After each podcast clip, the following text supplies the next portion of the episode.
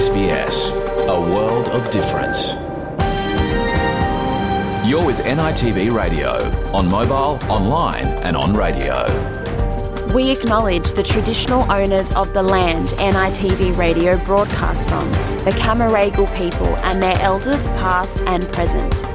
We also acknowledge all Aboriginal and Torres Strait Islander tribes and clans we broadcast to, from the mountains to the plains, from the desert to the sea, from fresh water to salt water.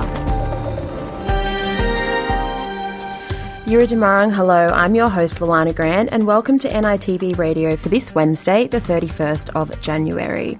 Coming up on today's show, NITV Radio chats with recipient of Creative Australia's Flourish Grant, Nathan Maguire, a powerhouse in the fashion industry as a model, founder of Mob in Fashion and creator of new fashion label Solid Ochre.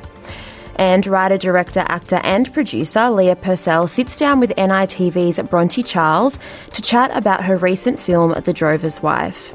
And we share a few stories from our NITV news team. All these stories and more coming to you after the latest news. Australia Day 1972 saw the first Aboriginal embassy erected outside Parliament. The native title and they've walked this land so many times before anybody came. I am sorry.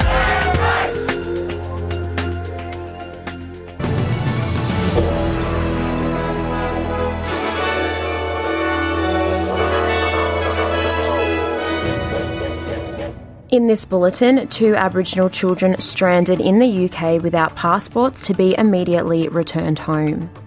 Federal government announces partnership with South Australia to build homes in Adelaide for Aboriginal elders.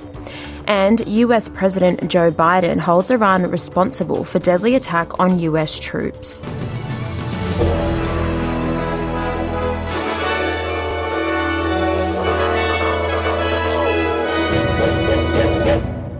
A national peak body for Aboriginal and Torres Strait Islander children is advocating for two Aboriginal children stranded in the UK without passports to be immediately returned home.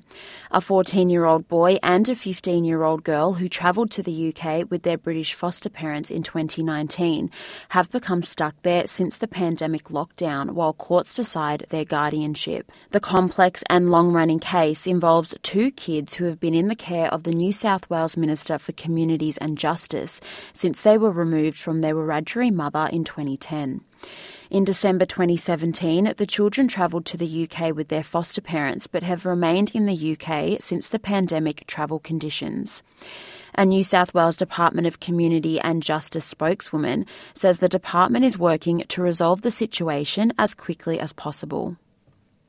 The federal government has announced it is partnering with South Australia to build 40 culturally appropriate homes in Adelaide for Aboriginal elders. The village is set to be constructed at Warraparinga, a culturally significant site for Kaurna people, with a $3 million grant from the National Housing Infrastructure Facility. Senior Kaurna woman and Kaurna Yerta board member Mitzi Nam says the housing crisis disproportionately affects First Nations people. Our elders are our priority. They're uh, they're the ones that that we take care of, and it's nice to see that they'll be taken care of in the mainstream as well, um, and given culturally appropriate, comfortable uh, place to live uh, without having to have you know three other generations living with them. And as I said, I'd like you know this uh, to be a start of the bigger picture. US President Joe Biden says he has decided how to respond to a drone attack that killed US service members in Jordan but did not elaborate. He says Iran is complicit to the drone attack that killed the three American service members and injured 34 others. I do hold respons- them responsible in the sense that they're supplying the weapons to the people who did it. I don't think we need a wider war in the Middle East. That's not what I'm looking for. Mr. Biden has been weighing his options, and the expectation has been there will be retaliatory strikes, but the timing of the response has been unclear. Meantime, Pentagon Press Secretary Pat Ryder acknowledges there are still questions to be answered when it comes to the drone attack that killed three Americans in Jordan. In terms of additional details about the drone attack itself, we know there are still many questions to include how the one way attack drone could have penetrated the facility's air defenses, its point of origin, and which specific Iranian proxy group is responsible. I can tell you that U.S. Central Command is continuing to look into all those important questions and that we'll keep you updated as new information becomes available as we are able to. What we do know is that Iran backed militias are responsible for these continued attacks on U.S. forces and that we will respond at a time and manner of our choosing. The weekend drone strike on a US base in Jordan near the Syrian border also wounded more than 40 others. The full extent of southeast Queensland flooding damage may soon be revealed with rain finally set to ease. Thousands lost power, more than 20 schools were closed, roads were cut, and 39 swiftwater rescues were completed as severe weather lashed the area yesterday.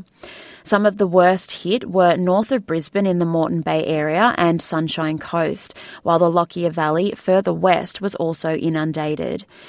Steve Smith, the Queensland Fire and Emergency Services Coordinator, has expressed his frustration on Sunrise at those who did not heed safety advice. Oh, look, it continues to surprise us um, how many people get themselves in those difficulties. So um, we continue to provide the message if it's flooded, forget it, but it continues to happen. So it does create a bit of frustration, um, but in the large part, most people do the right thing and are, are heeding that message and staying informed and doing the right thing and, and, and supporting us in our work. The federal and Western Australian governments are looking for a quarantine facility to shelter thousands of sheep and cattle stranded in hot conditions on board a ship for almost a month. Around 16,500 animals are packed onto the livestock carrier. The federal government reportedly ordered the ship to return from its route to the Middle East 25 days ago due to security concerns in the region. Since then, it has been on a cruise to nowhere and returned to Australian waters in recent days. The ship is now docked in Fremantle Port. A Sydney vet credited with saving a young woman's life after a shark attack says help from neighbours helped prevent a fatal outcome. 29 year old Lauren O'Neill was badly wounded after being bitten on the leg while swimming near a jetty at Elizabeth Bay in the city's eastern suburbs at dusk on Monday. Veterinary doctor Fiona Cargo, who rushed to her aid after hearing her calls for help, told Channel 10 the victim got help from everyone. Neighbours had already started to render first aid to her. We had quite a few people that were so helpful. Um, people were throwing down towels and blankets to keep her warm.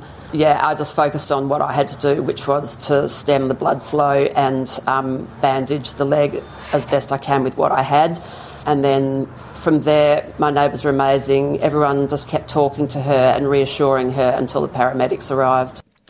The Health Minister, Mark Butler, says the new measures on vape bans are set to take effect from the 1st of March.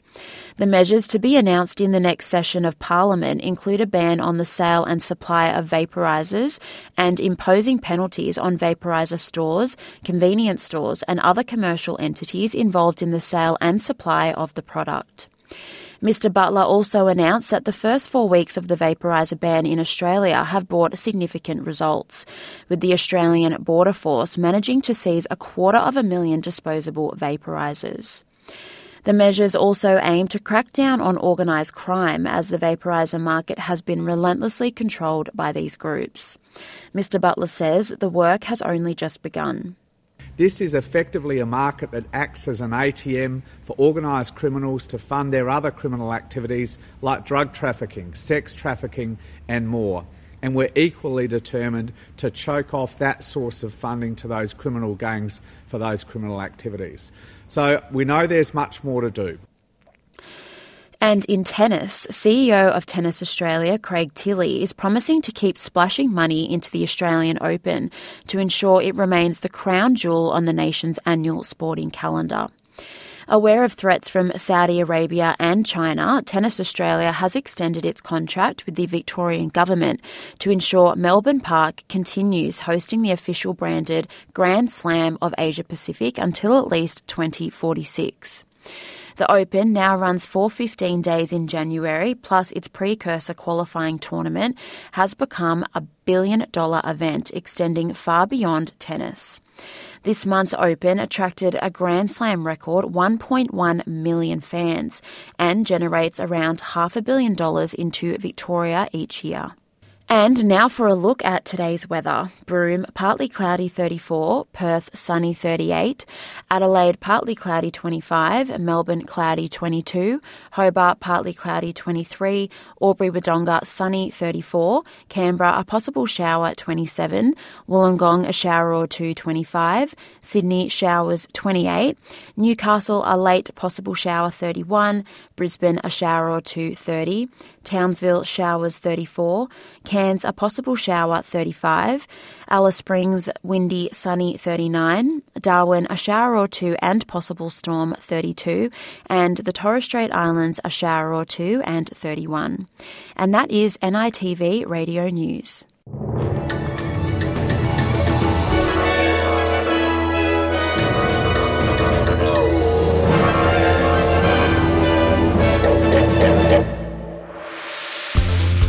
Community, your conversation.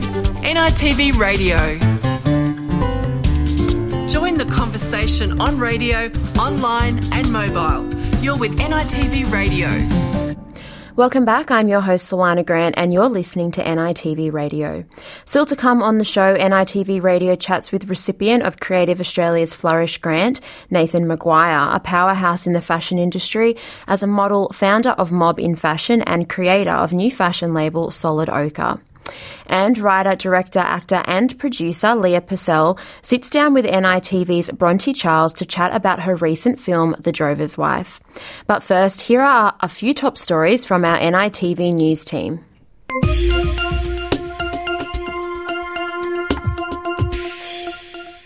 There's been a significant development at the inquest into the death of Dunghutti teenager Jai Wright in Sydney. The coroner has suspended the inquest and referred the matter directly to the Department of Public Prosecutions. The 16 year old died after the trail bike he was riding collided with an unmarked police vehicle in Sydney's inner suburbs. Our reporter Emma Kellaway has more.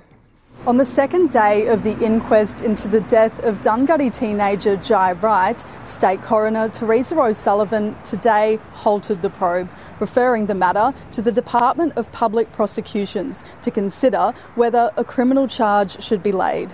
Sergeant Benedict Bryant was the police officer behind the wheel of the unmarked police car involved in the collision that ended Jai's life. It is expected that the Director of Public Prosecutions will decide if criminal charges should be laid against him. Jai Wright's family has welcomed today's decision and, in a statement, said, We need to know the truth so that we can live our lives and move forward. This referral has given us a lot of hope. We have faith that we will get justice for Jai. Jai Wright suffered critical head injuries when he collided with Sergeant Bryant's unmarked police car, throwing him from a trail bike in inner city Sydney on February 19, 2022. He died a day later at Royal Prince Alfred Hospital. The coroner was previously told the trail bike Jai was riding was stolen, along with two other cars, on the day of the collision. The inquest was also told police were ordered not to pursue the suspects. The Dunghutti family packed the courtroom for today's decision and will now have an anxious wait ahead as they enter the next phase of their two year quest for answers. Emma Kellaway, NITV News. More than a dozen people have been rescued from floodwaters in Queensland, with much of the state battered by wild weather. The threat has now moved to the state's southeast, where towns have been inundated amid warnings there's more rain on the way. The town of Laidley in the Lockyer Valley flooded, homes inundated and cut off after heavy rainfall last night.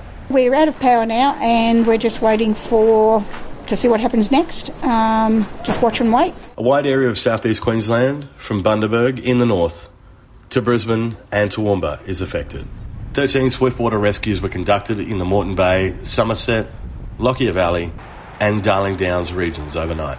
In terms of this more intense rainfall in the southeast, we are expecting that to continue today and into tomorrow. However, we are expecting that to start easing from tomorrow. So, um, moving on to the rest of the week, we're likely to see an easing trend in that rainfall, but definitely likely to see more severe weather warnings current and issued in the next 24 hours. The weather system is related to ex tropical cyclone Kirrily which is still causing flooding in central Queensland. The Prime Minister in Townsville today reassuring those affected.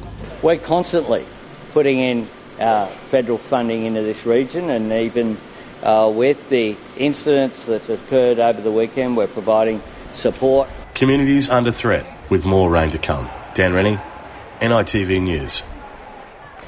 The Tamworth Country Music Festival wrapped up over the weekend, showcasing some of our best and brightest First Nations artists.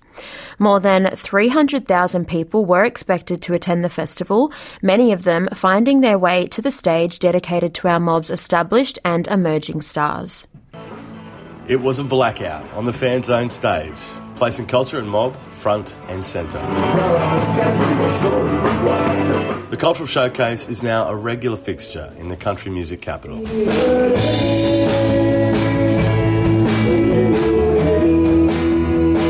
But it hasn't always been the case. I've seen a change. Uh, once upon a time, you wouldn't see any um, Aboriginal uh, performers uh, performing anywhere, really. A testament to the rich history of music that's long been a part of Aboriginal culture. Some of the new talent hitting the stage, ecstatic to be a part of an all Indigenous lineup. Being a proud Kamilaroi woman, being able to share my stories and a part of the cultural showcase means the world to me. Having First Nations idols to look up to, like proud Gamilaroi artist Lauren Ryan, shows your country music dreams can come true. She, you know, won Star Maker and stuff, and it was just a really big inspiration to show that if she can do it, I can do it too. For Family Band, Castlereagh Connection, remembering those who came before is just as important as looking ahead. As a teacher of them and their father, I always mention the old fellas there. You got Manny West, Roger Knox, uh, Mop and the Dropouts. Um, yeah, trying to think of them. Um, Johnny Huckle, all of them. The whole lot of them. The older boys. I make sure that my boys know the old people before them. And as the dust settles and the boots are packed away, the artists and crowds head home to prepare to do it all again next year. Dan Renning, NITV News. Welcome back. You're listening to NITV Radio. Next up, NITV Radio's Nari Pakai talks with recipient of Creative Australia's Flourish Grant, Nathan Maguire. Nathan is a powerhouse in the fashion industry as a model, founder of Mob in Fashion, and creator of new fashion label Solid Ochre. Nathan shares a little more of how Creative Australia's Flourish Grant has helped him support has helped support him, sorry, with his upcoming capsule collection, Walking the Runway, at Melbourne Fashion Festival in March, and his goals to uplift mob in the industry.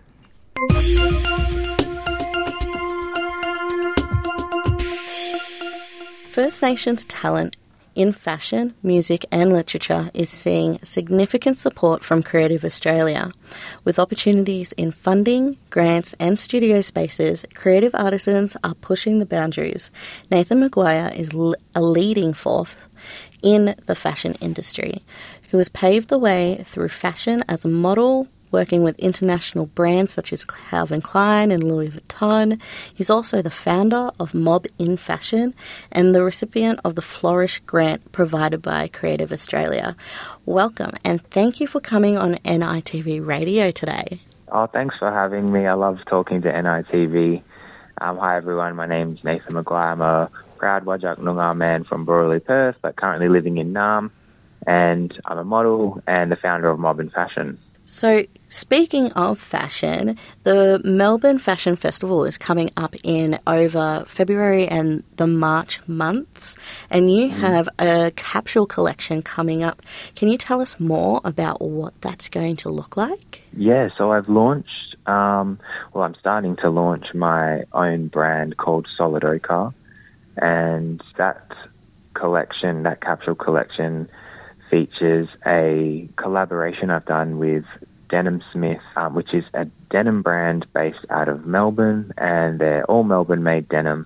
And so we've decided to do a collaboration between my brand and their brand. And that's what the Creative Australia Flourish Grant has gone to support. Um, it's basically the manufacturing of Australian made products, but, you know, it's also supporting Aboriginal um, owned business, which is um, which which I operate.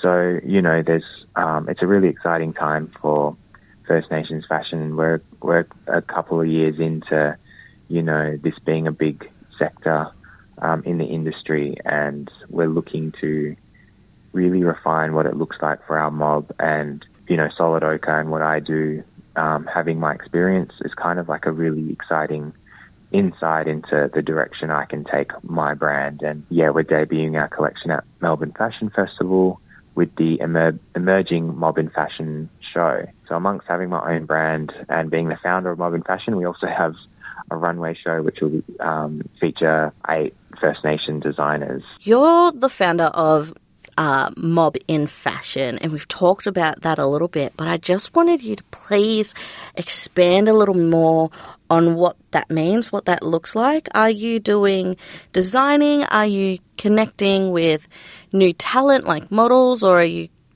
with the uh, connecting with uh, people in the fashion industry? What does Mob in Fashion look like? Yeah, so in Fashion is a program I created with the Melbourne Fashion Festival back in um, 2022. And basically, the festival came to me to go, we would love to start something that engages First Nations design and creatives, but we don't know how to approach that. Would you create something? So, um, over a couple of brainstorming sessions, I came up with the idea of mob in fashion and meant that I was looking at my own experience as a model going through the industry, industry navigating it with not many other First Nations people in the room by my side. I was always the only Aboriginal person in the room. And I thought, wouldn't it be great if there was a way to get creatives access to industry events like the Melbourne Fashion Festival and they can upskill, hone in on their craft and, you know, with fashion, you don't have to just be a model or a designer. There's so many pathways you can take to form careers that have longevity and have impact on uh, the fashion industry and our community. So, uh, creating Mob in Fashion was more focused on the behind the scenes roles. So, photographers, videographers, hair and makeup, um, journalism, social media, all the production, all those parts that go into building either a runway show, they build up photo shoots, they build up campaigns and editorials. So those those jobs and those careers are so important, and to add First Nation faces and um, you know people to those roles only enriches our space and brings more mob in. So that was the direction I decided to take with Mob in Fashion is to focus on how do you build meaningful opportunities and how do you have long lasting careers um, in the fashion space other than being a model, which sometimes can be short lived, or as a designer can be short lived as well. And uh, that's what I saw as important to increase the authentic representation of um, our industry and how it includes mob and talks about mob is by actually having the other people in the room. So mob in fashion is basically yeah we we look after job placements and so we do a bit of everything. You know we've got we've got our runway shows as well, and then we work on separate projects outside of um, that sit within fashion, but are outside of a fashion week or a photo shoot. So you can kind of say that working in the industry, you've kind of created uh, a black industry within it to be able to support Indigenous creatives in every step. Yeah, I really see Mob in Fashion as like a bouncing board for the the um, broader industry. A lot of brands or creatives that are non-Indigenous come to us and how they see how to engage in First Nations creatives or whether they need advice for something. Um, and it's a really, it's a culturally safe space for mob to like ask questions. But through my experience and my team's experience, um, for for a couple of decades now, we've got, um, you know, there's an industry standard that needs to be met as well. So if you're new to the game, how do you access that information of how, how would I approach an agent to, to hire a model that I would like to photograph? Or how do I lend clothing from a brand? You know, what's the process there? And through Mob in Fashion, we teach you how to be able to do that, how to navigate the industry, um, and pretty much code switch around the industry so you're able to engage um, on that industry level and be taken seriously as a creative and not like to avoid tokenism essentially as well. You know, that's a skill that we all need to build on. And Mob in Fashion really tries to focus on those skills of how to navigate the industry. Mm, I can see how you won an award for that. That sounds like a huge piece of the puzzle in the fashion industry. You're currently in the process of also creating your own fashion label with Solid Ochre. What do you have planned? Yeah, so Solid Ochre is uh, a brand I've been working on for a couple of years. Um, and it's basically influenced, well, it's I always say it's inspired by country and culture. So as a Whadjuk Noongar man um, growing up in um, Boorloo, Perth, I've, you know, growing up amongst a community, there's things that I look back and reflect on and go, oh, that was as an adult now and able to design, I'm able to call upon those things, whether it's stuff that, you know, my dad and my family had done um, with dances or artwork or um, places that we would visit um, that are significant to our families. You know, there was always elements that inspired me, but I didn't know where to channel that inspiration. And Solid Ochre has become the playground for me to be able to express that culture through fashion. Um, that's what's really exciting about you know evolving as someone in fashion is I'm able to go from modeling into creating mob in fashion and now um, into owning my own brand and using my culture to influence and um, keep turning that creative wheel for myself is um, really exciting. It's something that I, as I'm, everything else in fashion seems to be so serious for me. So, um, has become my enjoyment and creative outlet, which I get to have a lot of fun with and flex. But because of the knowledge I've gained over the years, I'm able to really find and curate a specific lane for myself. At the moment, we're more targeted towards menswear, but that's not um, the future of the brand. I see it being for everybody. And for now, while I, whilst I'm learning and growing, menswear seems to be the focus and try and use yeah, different parts of art or country that influence the clothing. It's hard to explain in because it's it's a very visual thing, of course. But I'm having my debut collection at the Melbourne Fashion Festival through the Emerging Mob in Fashion Show on Thursday, the 7th of March. It sounds year. exciting, and I hope people are able to see it. If people are able to uh, find it, hopefully it'll be broadcasted. But if not, where can people find you? Yeah, so you can follow me personally at, uh, on Instagram at nathan.maguire. Um, you can follow Mob in Fashion at, at Mob in Fashion and Solid Ochre, you can follow at Solid Ochre. We have our Emerging Mob in Fashion show at the Melbourne Fashion Festival on Thursday, the 7th of March 2024. And you can get tickets to come and see the show um, on the Melbourne Fashion Festival website. And you just look for the links for the Emerging Mob in Fashion show. It's one of the premium runway series, so it's a big, big runway event. We've got it's chock full of First Nations talent and creatives and designers, and um, we've got a really fun theme this year. So I won't give too much away, but if you get your tickets, you'll be able to have a really great experience with um, the festival and Mob in Fashion. I want to thank you for coming on and speaking with NITV today. Oh, thank you so much. I always love speaking to NITV. Join the conversation on radio, online, and mobile. You're with NITV Radio.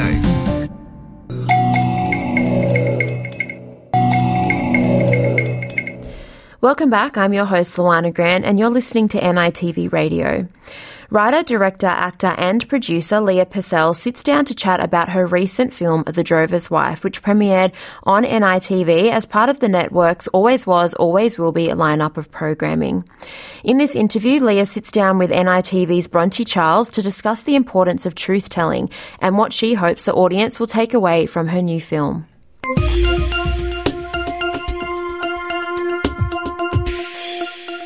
Uh, hello, my name is Leah Purcell. I'm a Goa Wakka Wakka Murri woman. I'm a writer, actor, director, producer, big noter.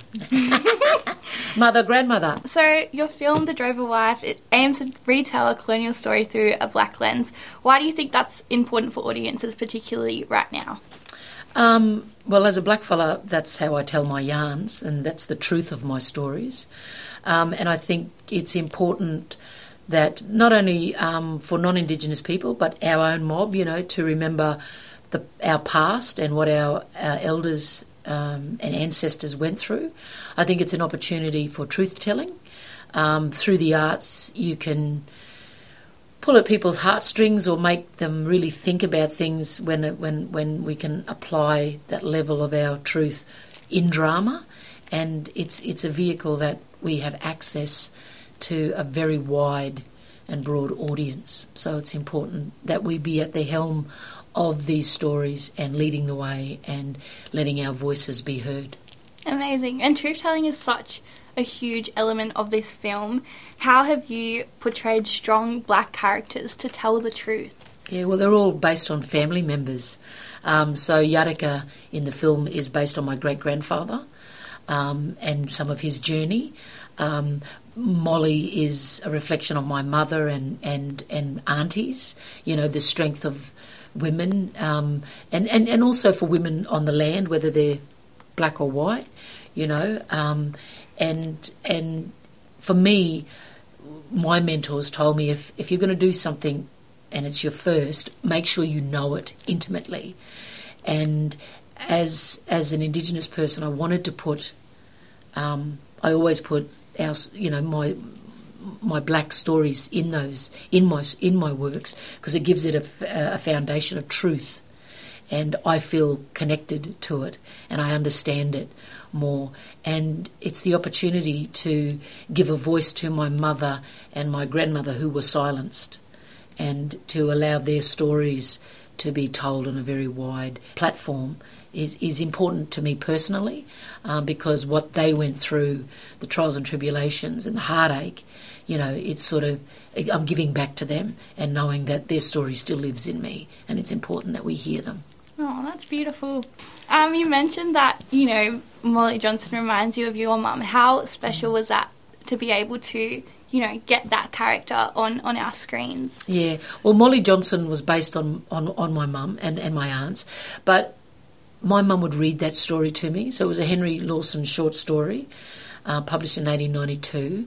And I don't know why my mum had that book of all his short stories, but um, that was my favourite, and she would recite it to me. And it was something that I carried for 40 years before I actually did something with it. But it just stayed with me because I think as a five year old, it was the first time I allowed my imagination or my imagination connected to a story uh, because I thought I was that little boy. It was just me and my mum at home, even though I come from a family of seven. All the um, a lot younger and the older ones were away, so it was just me and my mum. And I saw me and that little boy. Um, in the Henry Lawson story, that little boy was his mother's protector. I was my mum, my mum's protector. Um, you know, we had a wood heap. Uh, my mum could split a log. She taught me to, you know, stack a wood heap, and she would say, "Stack it properly, because we don't want snakes getting in under. So when when when she would say those things to me in real life and then heard it in the story, I would uh, I really connected to it. And when I was I was a mongrel sleeper when I was a kid, so I'd say, "Mum, mum, tell me that story," mm-hmm. and she'd be half asleep telling it, and then I'd stop her because there's a very famous line at the end of it, and I'd get up in my bed and go, "Ma, I won't never go a droving." She can now go to bloody sleep, you know. so, and and and then as I said before, my mentors were the ones that said, "If you're going to do something, do something you know." And it was just I don't know. It put my producer's hat on, and I go, "How am I going to get bums on seats into cinemas? Why don't you take Australia, an Australian Australian classic written by one of our famous poets. And, you know, so it was an audience of 80 year olds to 16 year olds because now Henry Lawson's stories and Banjo Paterson's stories are coming back and being taught.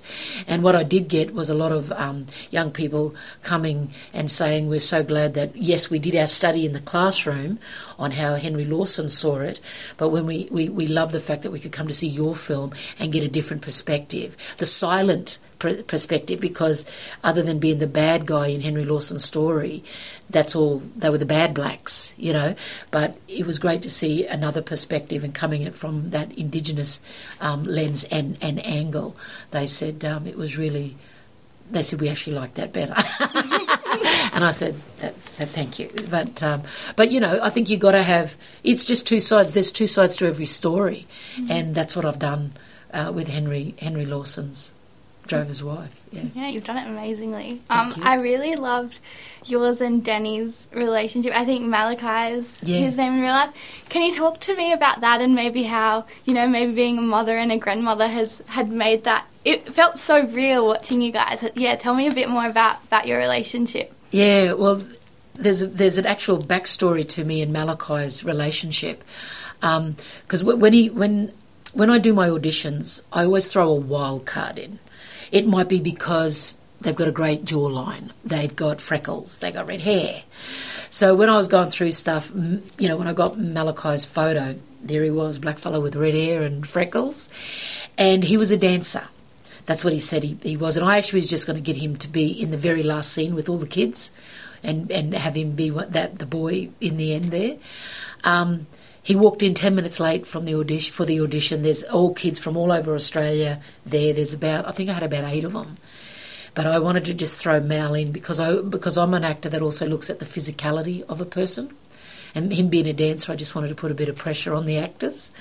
Um, within 30 seconds of him walking in the room, I just looked at him and I said, It's him before he even spoke. I said, it's, it's him. Anyway, we are going through an exercise and I sort of said, mate, jump in. But I sort of put him on the spot and I said, you'll be right, off you go. And, and yeah, as I said, within 10 seconds of joining that circle, he was in control of it. And I just knew. So then I watched him all the way through it. So he was only supposed to stay till lunchtime and go. And I looked over and his mum, they got a flat tyre. She had a little baby, you know, she was a bit frantic. And I said, kid, I don't want you to leave. I want you to actually go and learn these lines and I want you to audition for the lead role. And he looked at his mother and he sort of had a look, and I went, Don't you want to do it? And he said, Yeah, but I just don't want to walk home. I said, Mate, I will drive you to the moon and back. And I said to him, Go outside and learn those lines. So he's out there kicking the footy, not even looking at the book. And I'm, you know, the poor other kids, I'm sort of trying to give my attention to them.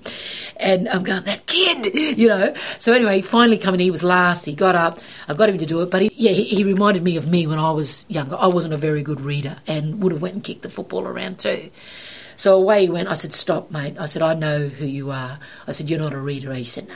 He said, But if you give me 24 hours, I can smash this out for your aunt. I said, No. I said, I'll give you a week. I said, But just, just parrot me. So I started doing stuff and he just copied me. I said, Yeah, you'll be right. He said, Yeah, no, I will be. Cut to the week. So he walks in in this private schoolboy outfit. And I went, who the hell are you? He said, it's me, Malachi. I said, yeah, I know, but what? He said, yeah, I got a scholarship for playing footy. Uh, you know, oh, okay. I said, this is new. And then he's looking at me and I go, do you want to say something? He said, yeah, you know my dad. And I went through my filing cabinet in my head and I went, are you Malcolm's son? And he said, Yes. So here's the story with Malcolm. His dad was 10, year old, 10 years old, and I was out, I was on the scout for my first short film, and we needed a little curry fella, and we're cruising up through Glebe, and here's this kid with this massive lock of blonde curls on a scooter, 10 years old, cruising up, and I went, That's the kid. And I went, we pulled up, and he sort of, and he's very street smart, his dad. And we pulled up. I said, "You don't know me. Don't panic. We're Kooris. It's all good." Where do you live? He said, I'm not that stupid. You know, and I went, very good, very good. I said, but you stay here. You tell me where you live. I want to talk to your mum. And he gave me the address, and away we went. And then about 15 minutes later, he rocked up. And, he, and I said, Yeah, I'm, I'm doing a, a, short film. It's my first, and I'd like you to be in it. So there you go. So I couldn't give his dad a job when he was 10, but I, it was just sort of fate. I, I could give Malachi a lead role, you know. Mm. Um, and yeah, and I and I nearly fell over. And because because when, when I met Mal, he sort of came Mal, um, Malcolm, his dad. He sort of was living with us off and on for three years. You know, he'd he'd come over and hang out, and you know I was still trying to get the the show up, but it sort of didn't didn't get up. But I went, oh my gosh! I said that's you know twelve years ago knew your family and here you are, you know, to, to come. So yeah, so he and it was. I did feel like his grandmother, you know, because I knew his dad, and then and and and and because we had that family connection, and you know, he's he's very street smart kid, so we didn't treat him like a kid, you know. We we and and it just he it was a trust with us, and it was a trust with him, and he he absolutely loved um, fell in love with my, my my partner, who was one of the producers, and you need that actor producer relationship. And, and the other the other three kids that were in there, they're all little blackfellas from other parts of Australia, and um, you know, there's so many rules to um, working with kids, um, and you can only have them four hours stint. And they would come and they wouldn't want to leave. And I went, "You've got to go because you're going to get me in trouble." But we want to stay. We want to, you know. And and and you just you just let you. I trusted them to do. I just wanted them to be kids. I let them have control. I let them collaborate. Leah, can we do this? I said, "Yeah," you know, because then I got got great results. But they were amazing, mm. beautiful, you know, children, and I'm so grateful that I found them and they wanted to be in my film. So yeah, The Drover's Wife has been selected as part of NITV's Always Was, Always Will Be content collection this year. What do you want audiences to get out of it? Yeah, well, firstly, I want to say that I'm so honoured to be a part of that list. Um, it's important that our stories have these sort of avenues to be at the forefront and for a wider audience to see. You know, it's free to air. Um, what I want my audiences to take away is first, I hope that they think it's a great film. I'm an artist, I want my work to be liked at least. But secondly, and I guess the undercurrent is is the truth telling in the film, and that the audiences listen and hear the voice of truth in this story you know, as I said, Yadaka is based on my great grandfather and that journey. And you know what? I could sit down with my audiences, and one day I might do it. But I could go through nearly every frame of that film and open up a, a, frame and go, there's another film underneath this. There's an element in there about my grandmother, and it's um, I don't want to give anything away, but um, it's towards the end, and there's a piece of paper that Molly has, and what she does with that piece of paper represents my grandmother's stolen generation. Uh, journey herself, and that's what we are as blackfellas in our storytelling. Our stories are so layered, and they that they are layered for the future because that's our dreaming. Our, our dreaming lives in the future. Our dreaming lives in the past. Our dreaming lives now. So this film will, will project to the future. It projects back to the past and it sits in our present. And that was Leah Purcell in conversation with NITV's Bronte Charles. And you can catch The Drover's Wife on SBS On Demand, and we'll be back with more shortly. Join the conversation on radio, online, and mobile. You're with NITV Radio. And that's all we have time for on today's program. You can listen back to the show anytime online or catch any of our stories at our website at sbs.com.au. NITV Radio will be back on Friday with more stories from right across the country. I'm your host, Luana Grant. Thanks so much for listening and have a great day.